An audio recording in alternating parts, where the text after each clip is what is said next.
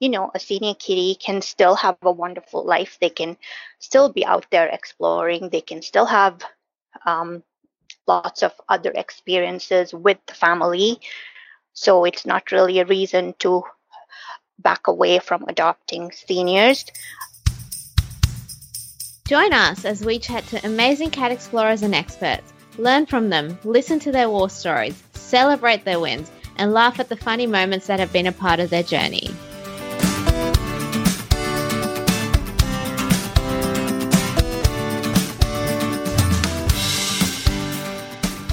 Welcome to the Cat Explorer podcast. I'm Hasara. And I'm Daniel.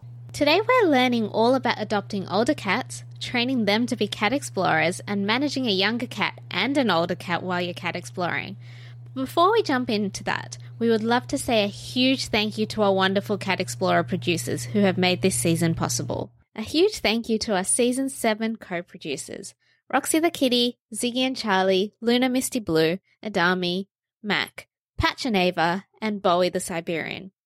If you love what Cat Explorer does and you'd love to support us, we would love it if you could join the Cat Explorer Purse Squad. There's information on how to do that in the episode description of your podcasting app. Today's review is from Flickency365. I've learned so much about what cats can do and how to give my cat an enriched life from this podcast. I love how accessible it is, supporting new cat explorers with baby steps while also inspiring us with amazing cat explorer heroes. Keep it up. Thank you so much, Flickency365. We really do appreciate your review. We would love it if you could leave a review for the Cat Explorer podcast wherever you listen. We've got instructions on how to do that in the episode description of your podcasting app. Thank you. We're really excited to chat to our guest today because not only have they trained one cat explorer, they've trained two at two different times and ages as well. Kitty Mojito has been cat exploring for a while, while her 12 year old brother Lynx only joined the family recently and has just started. We're keen to dive into what it's been like to train two different kitties with their mum, Zafrina. Welcome to the podcast, Zafrina. Thank you for having me. So, we'd love to hear about Kitty Mojito. How did she come into your life? Kitty Mojito um, was adopted about seven years ago. Uh, we saw her at an adoption event in our city.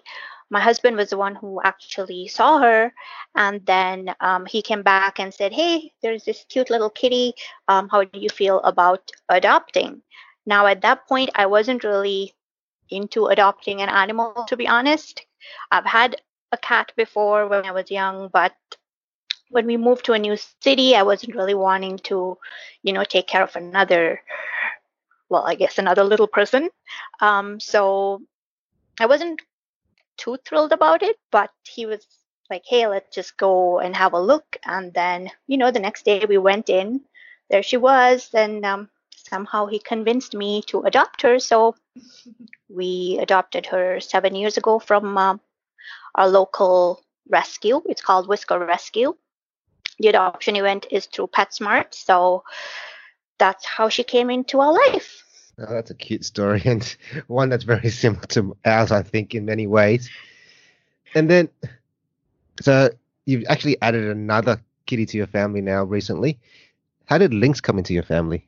Lynx was actually a medical foster. Um, last October, you know, I was just um, going through our local rescue sites, and there was a shout out asking, hey, can anybody foster this 12 year old kitty who had um, several medical issues? And it was sort of like an urgent foster situation.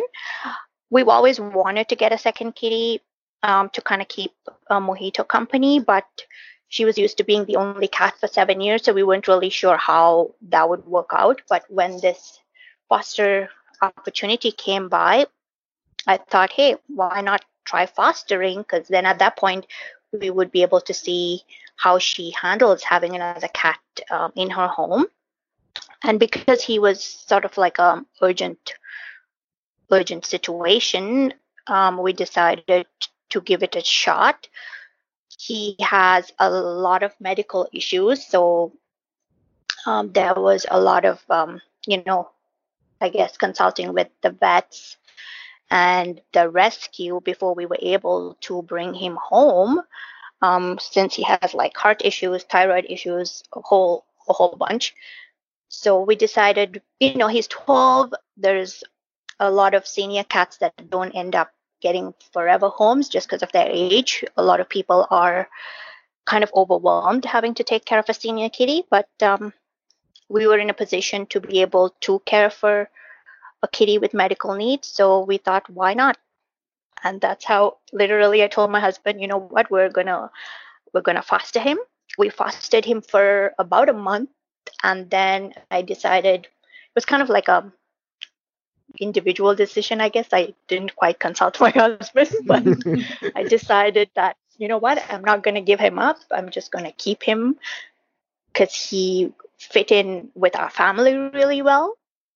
Not so much with Kitty Mojito, but with the both of us. Um, and I decided, you know what, we're just going to keep him. I contacted the rescue and said, as long as all his medical paperwork, um, you know, he's cleared cleared with whatever that he had going on at that point. Um, they sent the adoption papers. I signed it. I paid the adoption fees, and that was it. and then I told uh, my husband. um, I, I wanted to ask about having a medical foster. Like, is because I'm guessing that does require you to have to give him medication and potentially take him to the vet a bit more than you normally would. Um, what kind of support did you get for that? And then did you like from the rescue? And did you um like is there a is it different to applying to having a normal foster cat? Do they expect you to have certain skills to give that medication, or is it just making sure that you have the time and the means to look after them? Right. Um, so it is made. The most important thing would be having the time, um, and then like the they don't specifically say finances, but that's a huge aspect of uh, fostering um, or adopting, I guess, a kitty with mm. medical histories. Because when you foster, the rescue pays for all the vet visits, the medication, everything is done through the rescue. They would e- they even give you like the food and the litter and all that stuff. But making that decision to go from fostering to adopting, um, you have to make sure that you're in like a good position to take care of a kitty like that because with him he takes uh, four different medications twice a day. It's a challenge to give him his medication but you know i try my best to mix it with his food. He sometimes eats it sometimes he won't. But because he has several issues i have to make sure that you know his medication is given on time. So most of the time i'm up at five, six in the morning. Um, even though I'm not going to office anymore, I still wake up early enough so I give him his meds on time. So it is um, it's not something to take lightly because me- his life literally depends on his medication because he has heart issues as well as um, thyroid issues, which translate into other issues related to thyroid. So it's it's very important that you're prepared and as cute and adorable and sweet as he is, and he's a Bengal, so a lot of people, I guess, are fascinated by breeds. Um, you just have to make sure that you know that you're 100% focused on the cat and you know making sure their needs are met. So adopting a senior kitty is so awesome even if they don't have any medical issues, which is one of the reasons that we wanted to adopt a senior kitty because um, our, with our social media, we try to encourage people to take in cats that usually would kind of get overlooked. So that's how we decided, um, you know, Lynx will be our forever, forever kitty. Well, I have to commend you guys on your effort and heart in doing those sort of things, and it's so great to see. Can you just talk us through a little bit more as to why it's so important to adopt senior kitties? Um, I think the main reason would be the fact that they still have a lot of love and a lot of life left in them, even though they're 12, 13, 14. Um, if you care for them well enough and make sure their needs are met, some cats can, you know, live up to 18, 19, 20 years. So there's still a lot of life ahead of them. um, I know a lot of people are hesitant to adopt senior kitties because it's twofold. Because one thing is they think a senior kitty is um, harder to take care of because they obviously just like humans they um, you know they have sometimes they might have health issues or behavioral issues sometimes that come with um, getting older and having health issues it all kind of um, translates into one another. And the second part is that they think oh why would i adopt a kitty who who might you know pass away in a year or two? So that's sort of a mindset a lot of people have when it comes to seniors but we want to try and um, show people that you know a senior kitty can still have a wonderful life. They can still be out there exploring. They can still have um, lots of other experiences with the family so it's not really a reason to back away from adopting seniors I must add, though, um, adopting a senior is a lifelong commitment, so it's not a decision to be taken lightly. So, but if you, you know, if you have the time and the means and the love in your, you know, in your home, um, why not? Shelters put down senior kitties all the time just because they're seniors. So, if we can do something to avoid that and give a little 12, 13, 14 year old a home, that I think that would be awesome. Definitely agree there. And I think there's also a lot of benefits to yourself as well in terms of, you know, the love that they can give you and the happiness and joy that they can bring into your household and life. Uh, that can't be discounted either. Definitely. Because Lynx is a very um, cuddly, a very loving kitty. Um, kitty Mojito is a very independent, very strong-willed. You know, she's a bit of a diva. She she'll come to you in her own terms. She's also very loving, but in a different way. Lynx likes to be close to you all the time. He loves to cuddle. He loves to follow you around. He's very chatty. So you can literally have a conversation with him and he'll answer you back because he's very talkative. Um, another thing with him is one of the issues that he has specifically is that he cannot meow. He doesn't have, you know, like a regular cat meow. Um, we were told that he was uh, attacked by a dog at some point, which hurt his vocal cords. So he kind of talks in sort of like a whisper almost. So when you talk to him, you don't talk to him in your regular voice. I would always use like a whispery voice. So we have huge, like really long conversations in, with our whisper voices. So um, oh, that's cute. Yeah, so that's one of the ways that he likes to communicate. He'll he'll talk to you. He'll tell, he'll actually tell you like, oh, he wants to go outside. He'll sit by the patio door and kind of talk to you, saying, "Hey, let me out, let me out." If you don't respond, then he starts using his paws and you know scratching and stuff like that. But he's a very vocal kitty. Um yeah so that's basically life with lynx so we're talking about life with lynx and i want to add to that how does life with lynx and kitty mojito together uh, work out? So do they get along? No they don't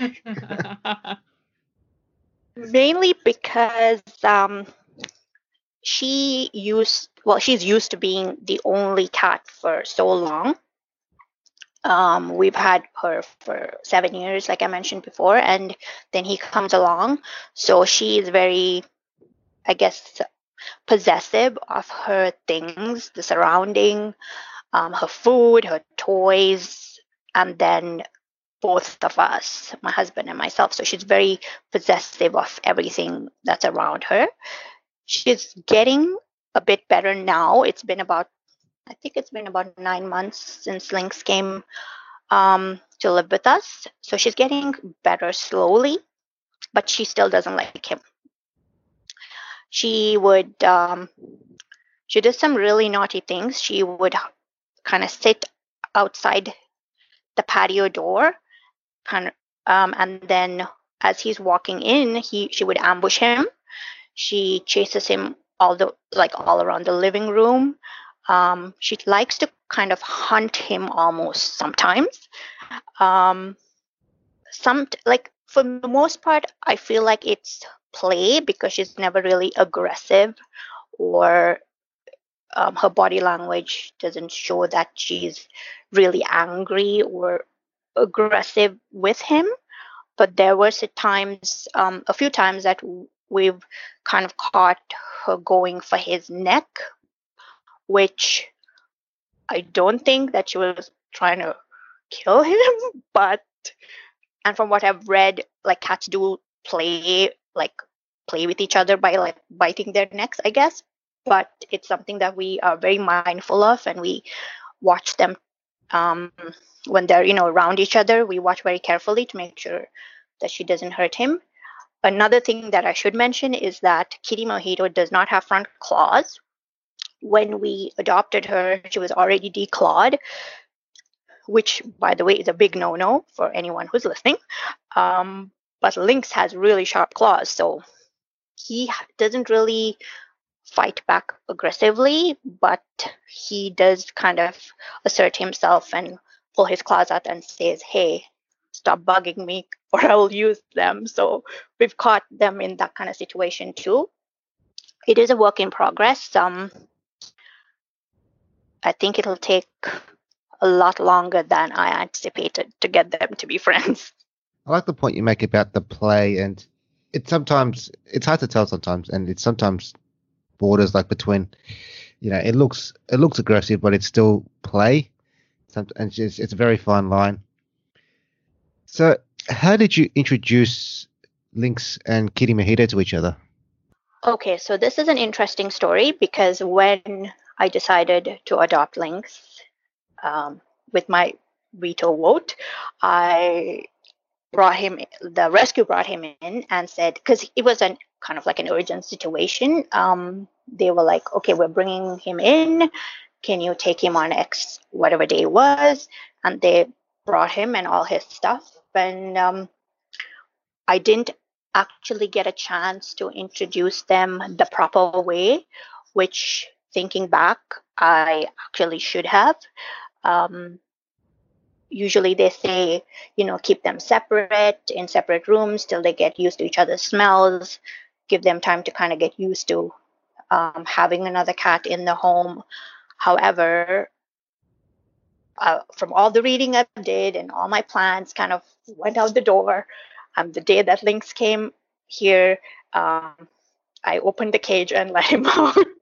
So it wasn't really a proper introduction which I think um, I think if I had introduced them with a bit more purpose and planning, maybe they might be friends.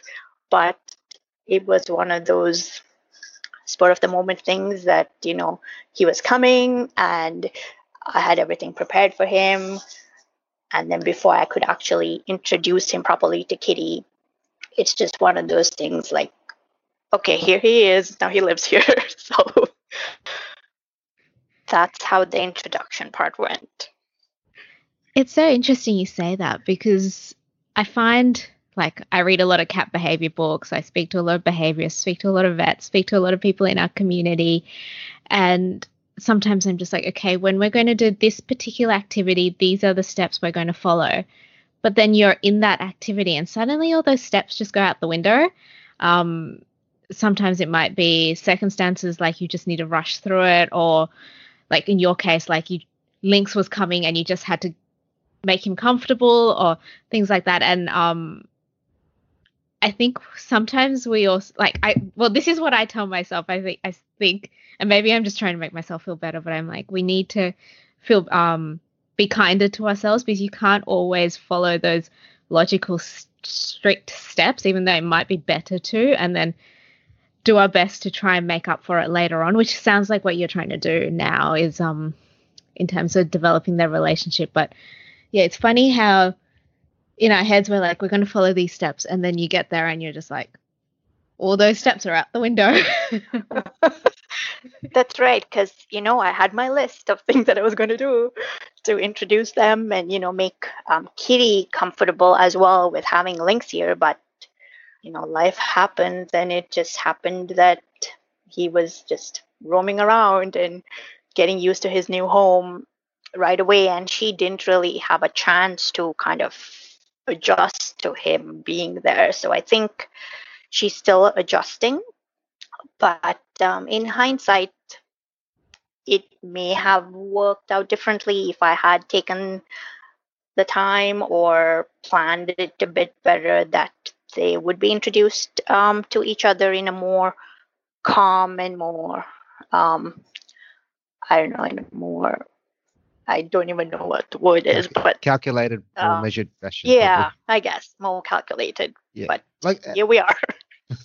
I'd say to that, like what Hasara said, that in a perfect world, that's how you would do it, and you had all the best intent going into it to try and do it that way. But like, like we know in life, it doesn't always happen that way, and sometimes we have tried it that way, and it actually hasn't worked out well for some reason. Like it just, you know, you follow the step, and the step doesn't work in your own situation for a particular reason because your cat's personality is different, or you know, the the conditions are slightly different that it doesn't work, and yeah it just happens Mhm. that way and that's life and you have to adapt to it and you know work around it as best you can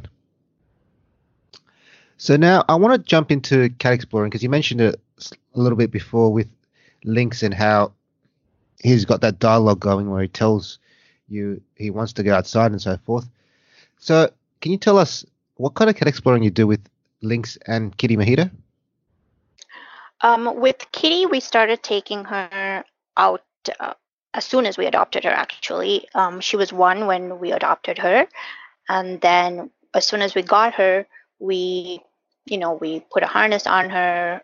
We took her out um, to like pet shops and stores. Nothing too serious, but just to get her used to being outside with people and crowds and um, just being comfortable in the car. Um, that's one of the things that she hates. She does not like car rides at all. She will yell and scream and cry the whole time she's in the car. As long as it's moving, as soon as it stops, she's fine. But um, we do kind of keep, um, I guess, we keep encouraging her to, you know, be more comfortable in the car. We put like cushions and blankets and everything that we can to make her feel comfortable in the car. Um, we take her out. Well, we've taken her um, to parks and trails and the river. We've um, gone up. Well, not gone up mountains, but um, recently we went to Banff, which is this beautiful mountain town here in Alberta. Um, so we've done that. We've taken her canoeing, uh, which she loved. We've been canoeing several times already. Um, but we don't really do a lot of, I guess, exciting exploring. Um, most of our exploring is limited to our local trails. We live around um, a lot of great um, like walking trails and little mini parks. So those are some of the places that we um, take both of them just to keep them um, accustomed to going outside because one thing we find is that um, it's great to go on like great big adventures and um, you know do a lot of fun things but if you stop then the next time you want to do something with them you're starting from um, scratch all over again because they've forgotten what it's like to be in the car or be in the stroller or backpack or whatever so consistency, I guess, is key when it comes to exploring with any animal. Um, So we try to, you know, do small things, even if it's like taking them out for a walk in our um, like parking lot sometimes, um, just to kind of keep them at it so they don't forget. That's such great advice and something that we strongly believe in as well because currently this is July 2020 and we still have COVID all around the world. So it's been tough the last few months to take your cat out sometimes and go exploring, and we've definitely been that situation. So we've tried to combat that in a number of ways, but we are also mindful that you know they won't have the same level of, I suppose, experience and um, ability as they did before. Out to anyway, sorry, before COVID, just because we haven't been to those places in a while. Although we've been trying to do little things in the backpacks and strollers and around the apartment block, but there there is also that consideration that they haven't been to some of the no- more noisy places or the trails in a while. I must say though, you I think you downplay a lot of what you do because you do a lot of pretty cool stuff and it's quite a variety of things that you do. So I wouldn't discount it. And the canoeing, especially like being out in the water and canoeing, it's no mean feat. So it is quite special what you guys do, and it's you know not insignificant. Now I do want to touch on the canoeing because that is pretty cool. How did you get? How did you get um, your cats to go canoeing, and what was it like being out in the water? We took her canoeing um, last summer. That's when we actually started um, to take her out on the water. It wasn't something that um, you know, it wasn't like a planned thing. We were going out to the lake and we thought, hey, like, why don't we take Kitty with us? Because we take her out to many other places. Maybe she can, like, you know, hang out on the beach and play with water. She's not totally opposed to water, but, you know, as many cats, she's not thrilled with actually, you know, getting her feet wet and things like that. But um, we took her once um, when we were at the lake. We decided, hey, let's rent a canoe. Um, and then we just hopped on there. She was in her backpack, so she felt safe. Um, at the very beginning, once we were sort of getting settled in, um, she was, I wouldn't say scared, but she was quite nervous about this new surrounding uh, because she was in her backpack and which she kind of associates with a safe place. She just sat in there and, you know, as we got settled in and we paddled onto the lake, um, she, you know, started coming out of the backpack. She would poke her head out. It was really interesting to see how she reacted to just being kind of rocked by the waves. Um, there were like I have some videos and photographs on Instagram where you can actually kind of see her um, you know like taking in the the scent of the surrounding and you can kind of see her eyes close a little bit.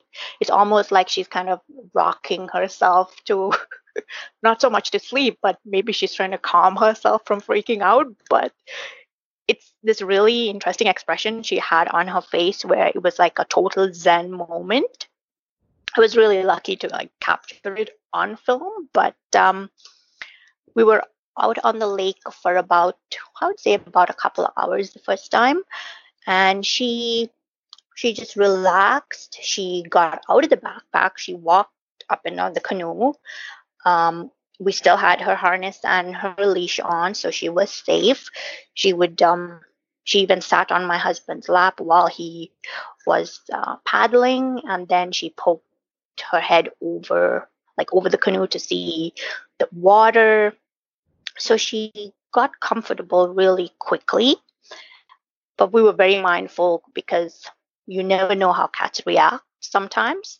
She might see, I don't know, a bug or a fish or something and decide to take a closer look. So we held on to her really tightly the whole time. But she really kind of got comfortable and um, it wasn't one of those things where we were freaked out the whole time that she would jump off the canoe or anything like that. After you know, after about an hour or so, we noticed she was comfortable, so we, we just let her hang out. And when she got tired or when she wanted a little, you know, a little quiet, she would hop back into the backpack. And I think I think at one point she did go to sleep because the rocking um, of the canoe kind of put her to sleep. So that was our first experience of canoeing with her. And then we realized, okay, she's really comfortable. She really enjoys this. So we went back a few times. And um, the second time was really easy. She just sat in the backpack till we're ready to go. And then she hopped off and she hid under the seats for a while. And after a while, she would just, you know, just chill and enjoy the sights and the sounds. And um, yeah, so we're really excited to, to take her again we were actually supposed to go tomorrow, but uh, the river isn't very safe right now. So we will be doing that over the next few weeks. So we're really excited for that. I really love how she really took to that rocking motion and really sort of put herself in sync with it to, you know, maybe combat it a little bit. But I also like how you guys really just kept an eye on her to make sure that she was okay and, you know, watched her mood and her expressions and just made sure that she settled in well and were ready for, you know, anything in case she wasn't so good. But it's really cute to see that she, she mm-hmm. really did well on the canoe. Now, you mentioned, you know, there's other stuff that Kitty Mojito was pretty good with, and one of that is crowds and noises, because I understand she's been to several festivals. Can you talk us through how she does with the crowds and how that all came about? Um, she does do really well with crowds. Um, I think the main reason is because we are around her. She associates safety with myself um, and my husband. So as long as we're there and we're calm, she feels safe enough to be around a lot of people. Um, we have taken her to several festivals. There is a festival called Pets in the Park, which happen every year um, in our city. It's a local festival, and it's basically a lot of different, um, I guess, a lot of different vendors, a lot of different um, food stalls, activities related to pets. Um, it's the only time that we can actually take animals to the park. It's one of the bigger parks that usually don't allow um, animals. So, but this is the only time you can actually take your pets there. We've taken her there a few times now, a few years, and um, usually we walk around, kind of check out all the activities. She's in the backpack. Um, I have the top of the backpack open so she can pop out and have a look, or she'll just look through the bubble. Um, so again, she feels safe enough in the backpack and with us around that she doesn't mind all the strangers that want to look at her and take her picture and all that. Um, she also does something called a photo walk that we've uh, been doing for the past couple of years. It's hosted by one of our local bloggers. So she basically um, takes groups of people and um, shows them all these great walls um, around our city. Basically she calls them instagrammable walls because they're sometimes huge murals or different um, interesting textures colors things like that. So it's usually a couple of hours long anywhere from two to three hours. So we're walking um, to different parts of the city taking pictures with these walls and kind of learning about the artwork um, behind them the artists behind them sometimes um, she'll talk about like the local businesses. We go to, usually the walks would have a couple of food stops where some of the businesses would um, sponsor certain food items as part of the walk. So it takes a couple of hours, and um, she's done that three years now. Um, I think that would be six different walks, five or six. Um, so she's quite used to being around crowds in the sense that she doesn't walk on the leash when there's so many people um, but she's always in her stroller or in the backpack and it started by just getting her used to going to the store being around a couple of people and then sometimes while we're walking in the trails she'll see a couple of people so she's not a stranger to people um, she feels comfortable enough that she's not going to like run off or anything like that. But um, it takes practice, like I mentioned before, consistency. We keep taking her out to places where not they're not huge crowds, but you know they're big enough that um, she's comfortable with the crowd, but not so big that she feels overwhelmed. Yeah, it's about acclimatizing and just like you said, consistency. I want to jump into the the pet festival for a second. Are there other pets there as well? And how does she, if there are, how does she do with them? Yes, the pet festival um, usually has a lot of different animals. Like you can bring any type of animal, basically, if they're your pet. So there's a lot of dogs. Um, we've seen ferrets. We've seen what else have we seen? Um, like birds. Sometimes people would bring their pet birds. Um, some cats. We've seen snakes. We've seen a few interesting animals there, and she, um, I guess, I wouldn't say she's scared. Like I said, she's always in the backpack, especially with so many dogs around. Um, and she's also quite, I want to say, friendly with dogs. I don't know how because the whole time we've had her, we've never had a dog. So I don't know why she's so comfortable with dogs.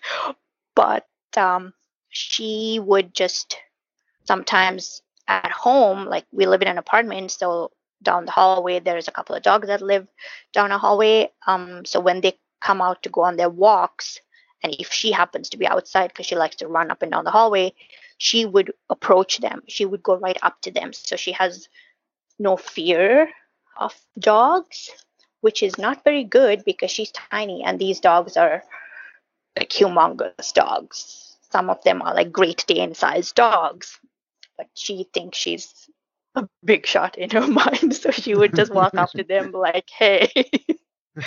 so she seems to be quite comfortable. But again, um, we make sure she's harnessed and leashed so we don't want any accidents happening. So when it comes to the festivals, she's not um, she's not scared of any of the dogs that are there. They're all leashed. It's not um, then it's not like they're running around. They're all leashed, and she would usually just watch. Uh, we I guess we've had a few dogs that approach us, but again we keep our distance.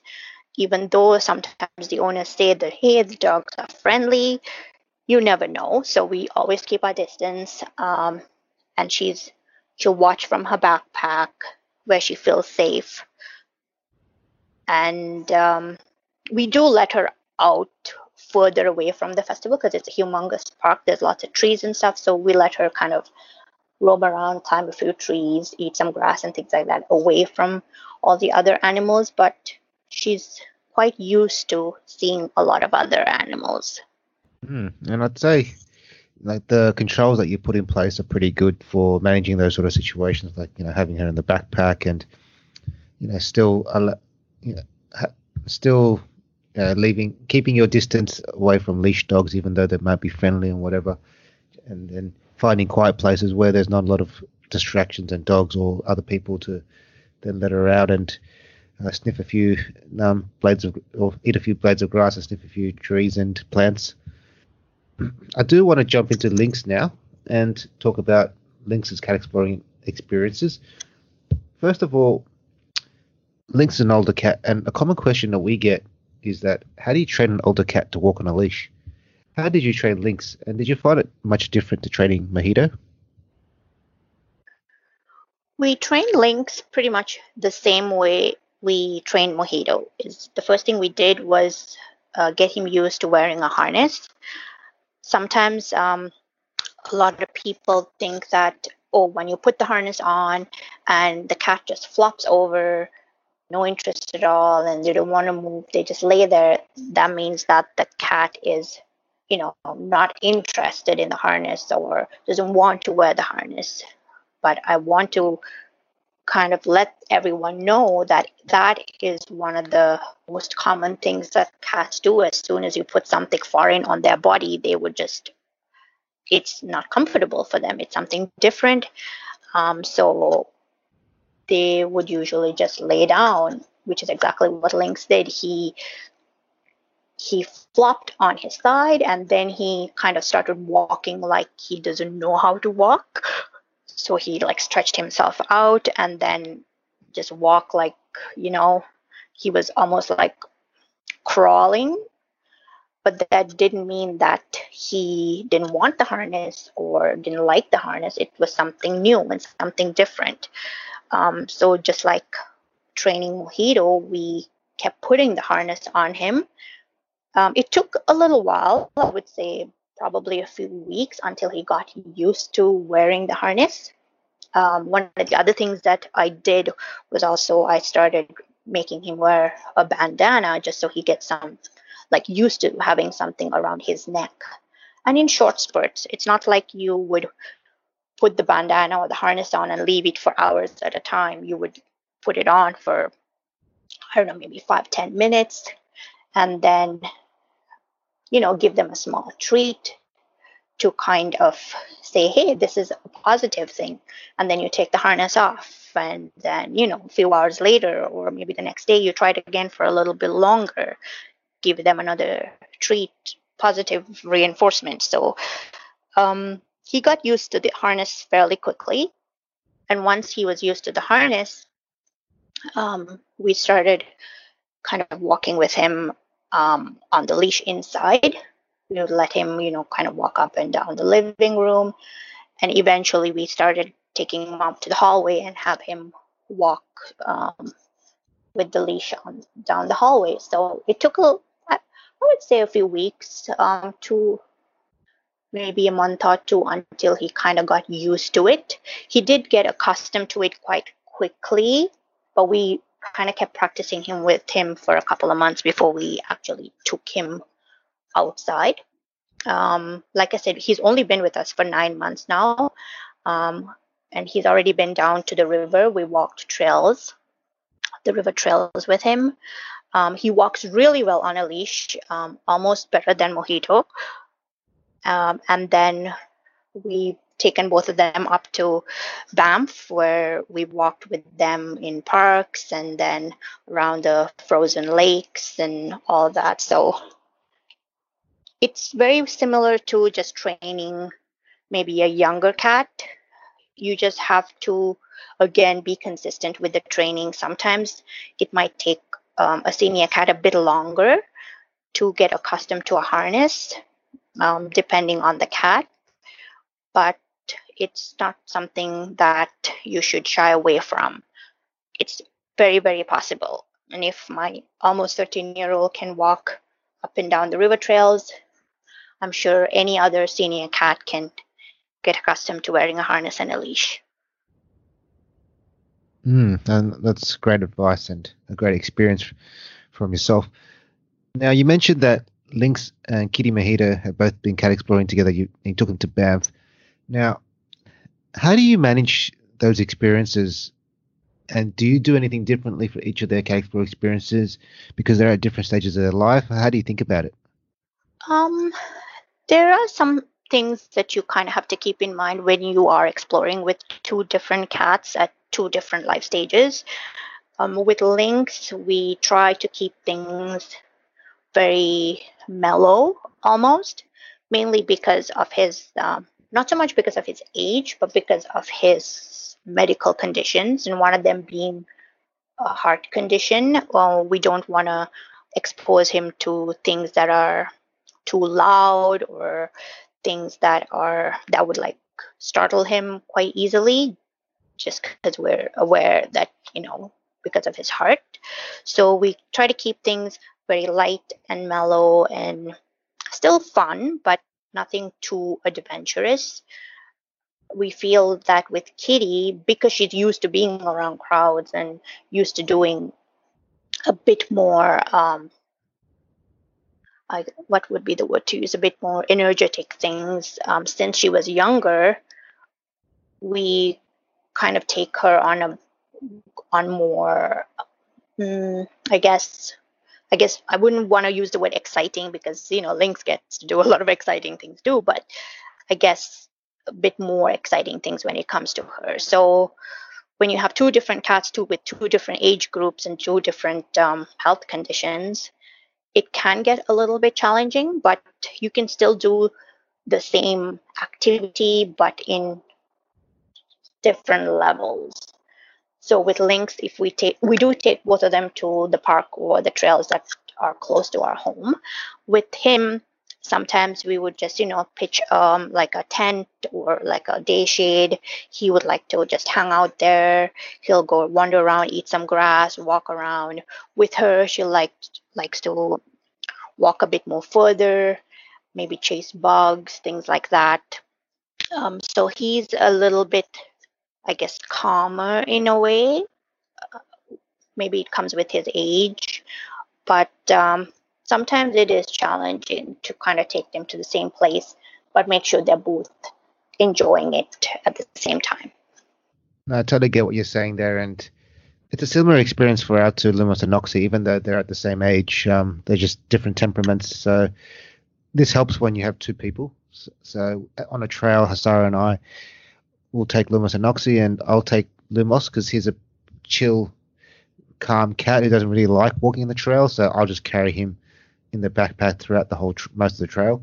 Whereas Noxie loves to be on the trail, walking on the leash, running, sprinting up and down, smelling things. So Sarah will take her, and usually they'll be you know some distance ahead of us because ahead of Lumos and I because Noxie sprinted down the trail, found something to sniff at, stopped, sniffed at it, then sprinted again. Whereas Lumos and Noxie will Mm-hmm. bring up from behind slowly, leisurely, you know, at her own pace, and just walk um, and enjoy the sights and sounds. So I totally get that, and that's how we manage different experiences. Uh, so at the same time, at a cafe, so Lumos loves getting cats, uh, cats, pats at a cafe, whereas Noxie likes to, you know, she's a bit more energetic, a little bit like Kitty, Kitty Mojito, and so she'll like to jump out of the backpack and really go walking around sniffing. So I'll stay with Lumos and he'll get his pats from passers-by, whereas Noxie will jump out of the backpack and then start going sniffing around and finding things and looking for interesting places to jump into and a little bit of mischief. so that's how we sort of manage those different experiences, and it does definitely help when you have more than one person to help manage, you know, more than one cat. Yes, definitely. So, Zafrina, we're coming up towards the end of the podcast, and before we let you go, we would like to ask you our final four questions that we ask all our guests. The first question is, what is one piece of advice you'd give to new cat explorers? Well, my advice would be more than one piece, but I'll try and put it all together. Is um, that when you want to start exploring with your cat, just be patient. Patience is such a huge um, part of exploring with your cat because not every cat will respond to things the way you want, or maybe your previous cat responded to it in the same way, but your new cat is different. Each cat is different. So take your time, be patient, and practice. Um, you cannot go wrong with just practicing at home, practice wearing your leash, practice wearing your harness. Um, things, little things like that, if you keep doing them consistently, you'll end up with a great cat explorer. So, time, practice, and be consistent in your training, you'll you'll do great. No, that's some great advice. Second question: What's been the most entertaining comment someone said to you while you've been out and about with Kitty Mojito or Lynx? There have been many comments. Um, I wouldn't necessarily say they were entertaining, but there have been people are just surprised, um, especially when we go on our art walks. People are just fascinated by a cat in a bag. So we've been stopped many times.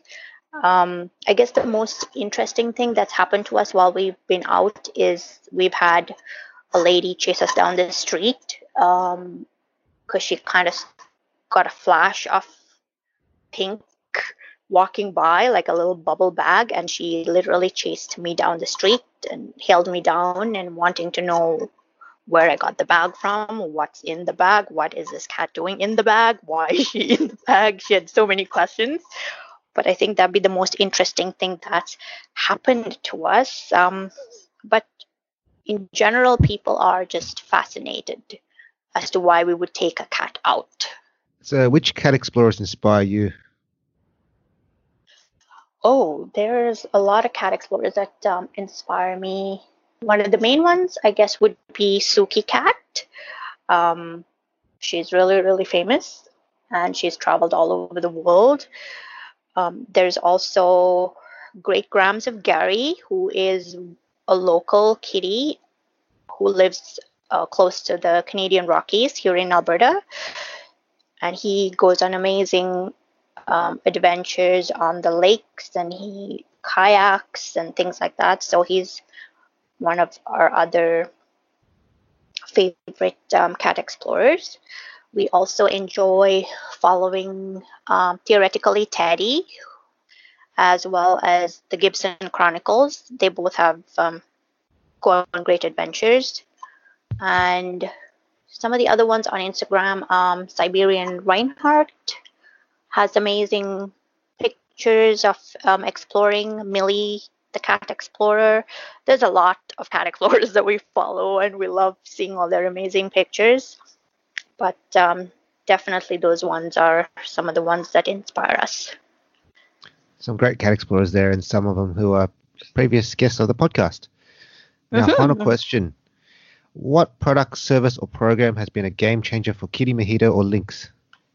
By far, the best um, investment I've made is getting them their backpacks and their strollers.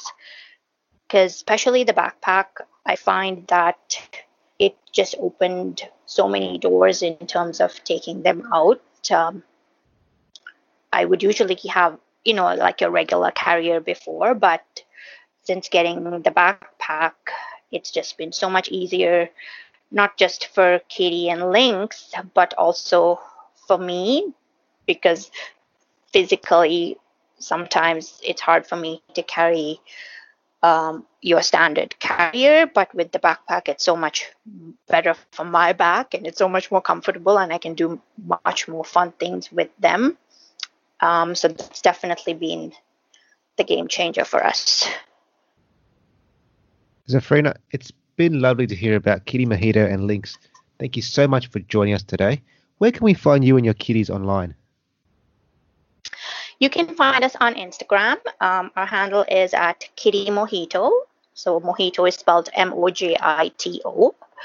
Um, we're usually very active on Instagram and we love to hear from um, other cat explorers as well as anybody who wants to try cat exploring. I'm sure we can give you some tips and tricks um, to make your experiences awesome. So we'll put those links as well as a summary of today's conversation in the show notes. Just go to the episode description on your podcast app and the link will be there. Thank you so much for listening today. Did you know that leaving a review on the Cat Explorer podcast helps to continue this podcast? The reviews help us find sponsors and they help fund this podcast so it'd mean the world to us if you could leave a review wherever you listen. We'll read it out on a future episode. Thank you so much for being a part of the Cat Explorer community. That's it for today. We'll catch you next time. In the meantime, enjoy giving your kitty the world.